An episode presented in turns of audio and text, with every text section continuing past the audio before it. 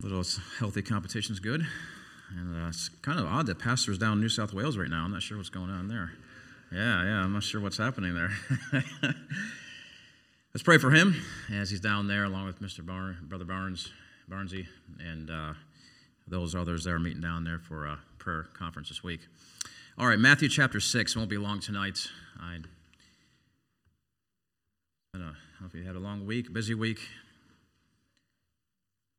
Uh, I just want to take too much time tonight. Just a bit of a devotional thought, a bit of a uh, bit of a thought here in Matthew chapter six. As you turn there, I'm going to read a verse of scripture in Job chapter five and a few other scriptures in Psalm in the Psalms. But if you want to turn to Matthew chapter six, and we'll start reading in a moment in verse number 25. But here in Job chapter 5, verse 7, it says, Yet man is born unto trouble as the sparks fly upward. Can you uh, testify of that verse? Yeah, I think we all can. As surely as sparks off a fire fly upward, man is born for trouble. Born for trouble. And uh, trouble is certain, and trouble is relentless. And sometimes, as a Christian, you know, we, uh, we think we're immune to trouble, but uh, we're not. And I guess the, uh, the biggest difference uh, is is the fact that we have Jesus Christ as our Heavenly Father, and we'll see that here in a minute. Uh, so we're not immune to trouble. We're not immune to issues and problems and you know, hardships that we go through life and face day to day challenges. We're not uh, immune to that whatsoever. Um, I'm thankful we have our Heavenly Father uh, with us and, and uh, he, we, can, we can pray to Him and go to Him.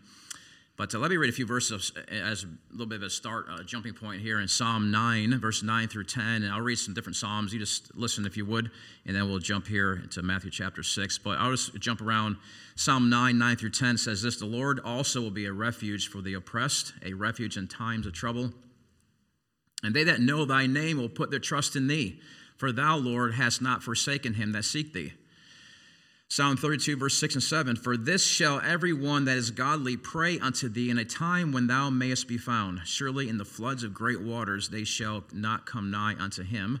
Thou art my hiding place, thou shalt preserve me from trouble. Thou shalt compass me about with songs of deliverance. Selah. Psalm 34, 4 through 10. I sought the Lord, and he heard me, and delivered me from all my fears. They looked upon him and were lightened, and their faces were not ashamed. This poor man cried, and the Lord heard him and saved him out of all his trouble. The angel of the Lord encampeth round about them that fear him and delivereth them. O taste and see that the Lord is good. Blessed is the man that trusteth in him.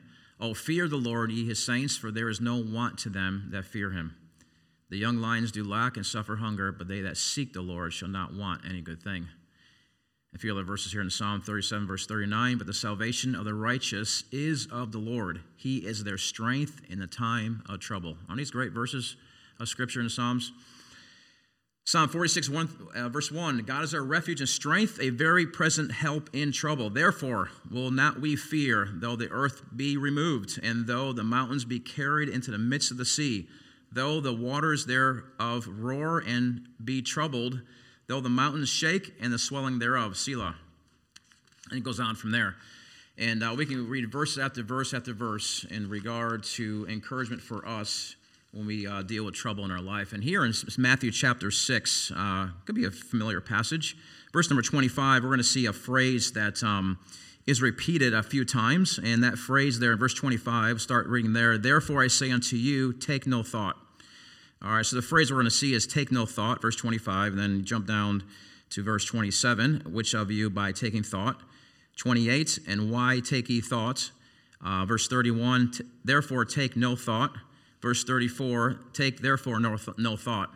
All right, so Christ here is saying, the words of Christ are speaking here, and he's on a Sermon on the Mount, probably one of the biggest sermons he, he preached. And in fact, this covers three or four chapters.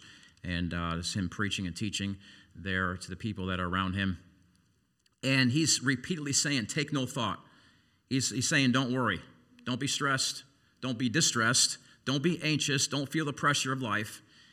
And we're going to see why that is. I think it's a, a good reminder for all of us. I mean, we, come, we come to different seasons of life where, uh, you know, there's times when things are going ticking along, as we say, and things are doing well, and there's no reason to worry or fret, and you know, happy days. And but sometimes there are pressure days, are there not? Days that are uh, just full of trouble and pressure and stress and distress and worry and, and, and being anxious, and it's all there. And so I think times like this, you know, all the time, we need to depend, no matter if it's good, good or bad days, we need to depend on the Lord and His strength. And we'll see this here as we go through this briefly tonight. So, three times in this passage we're going to read here, uh, Jesus says, Don't worry, don't worry. And actually, the verb is changed a couple times, and he actually is saying, Don't worry, stop worrying, and don't start worrying. All right, so by changing the form of the verb. So if you're worrying, stop. If you're not yet worrying, don't start. Don't even start. And just generally, don't worry, don't be anxious. And that's hard to do, isn't it? I think so, it's, you know, some people are more prone to worry than others. And, uh, you know, we all have uh, pressures and things that happen in our life, and we tend to worry and stress out and what's going to happen, and all these things come to us. So the term has the idea of excessive concern. Don't be concerned for your life. Don't be concerned for your life. Why would you worry about your life if you belong to God? And uh, let's read a few more a few more verses here. Let's continue on, verse number 25. We're still there. Verse 25. Therefore I say unto you, take no thought for your life. Don't be concerned about your life. What ye shall eat, or what ye shall drink, nor yet for your body, what ye shall put on. Now understand, now, you know, we don't have a lot of worry so much in this regard. But if you if you take your mind back to Bible days, you know, in this time frame, people had a lot of worry about that. They didn't have a local Woolies or Coles to go down to and grab a snack or a meal. They had to really, they had to work for it. They had to make their clothes. In fact, in Proverbs 31, we see the woman there staying up late at night and rising early in the morning to care for her family. So it was a big thing. You know, we, we, uh, we have it pretty easy today, really. I mean, after church, I haven't had dinner yet, so I'm going home into a nice cooked meal. You know, I have nothing to worry about. So this, the principle is still the same, but understand that uh, we, we don't worry too much about what we're going to wear. You know, I mean, you know, we have, you know, closets full of, of clothing and you know pantries full of food at home. And uh, by the way things are looking, we may have to worry in the near future. I know all this you know, shortage of lettuce, and I heard that KFC is using cabbage on their chicken sandwiches because no more lettuce. So you know, I know I never tried that before, so I'm not a KFC fan. But uh, you know, food is. I mean, it's, it's